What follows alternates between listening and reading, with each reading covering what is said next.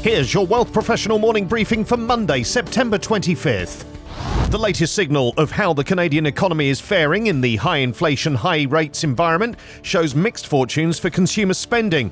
Statistics Canada's retail sales data was published Friday, showing a 0.3% gain month over month in July to $66.1 billion, slightly below the 0.4% that the agency had expected in its advance estimate, with volume down 0.2% on an inflation adjusted basis. Seven out of nine industries reported higher sales, despite 17% of Canadian retailers suffering from the port strikes in BC, and core sales recorded a broad based resilience.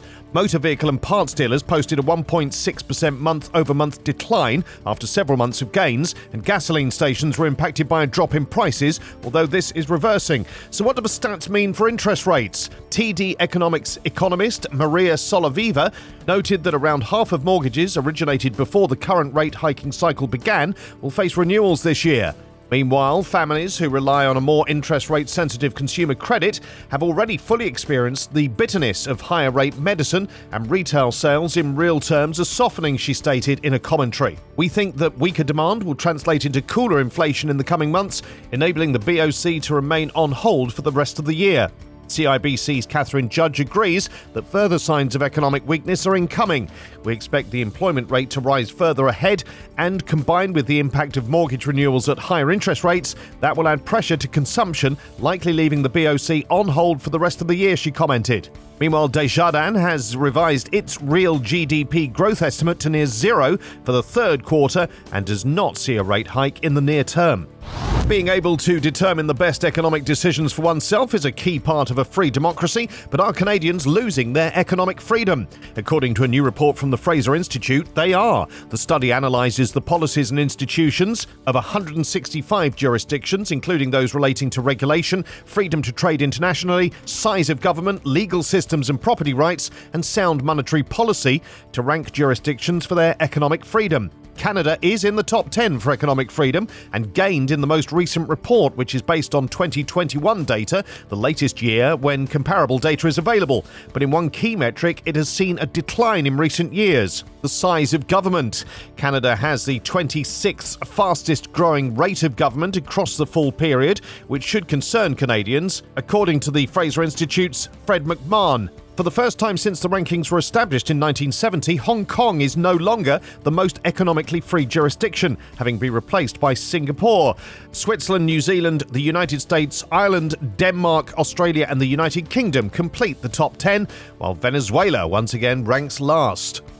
Canada's small businesses want the Canadian government to reduce their overall tax burden so they can pay down debts. The Canadian Federation of Independent Business polled its members and found that 66% put reducing tax at the top of their wish list, ahead of flexibility around repayment of COVID 19 loans and reducing red tape.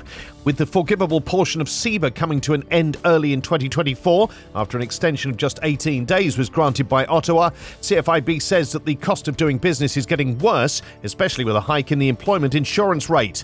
CFIB research shows that a reduced tax burden would see businesses using the savings to pay down their debt, increase employee compensation such as wages and benefits, or to expand their business by innovating and or increasing production.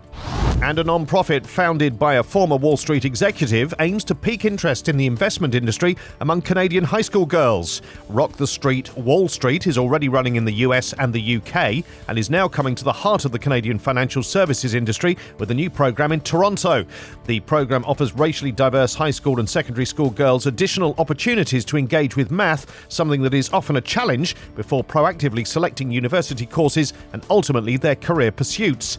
It has proven success with those who've been through the program achieving degrees in finance, economics, and related fields at five times the rate of the average female university student. The initiative was founded by 25 year industry veteran Maura Cunningham, who is the CEO of the organisation, which has the backing of leaders from BlackRock, JP Morgan, Scotiabank, Franklin Templeton, Invesco, and many more across finance and other industries. One of those helping to bring the program to life in Toronto is Amy Miller, who was most recently managing director and global head of loan syndication with Scotiabank. She serves as the organisation's inaugural advisory council member, focused on engagement in Toronto and overall reach across Canada.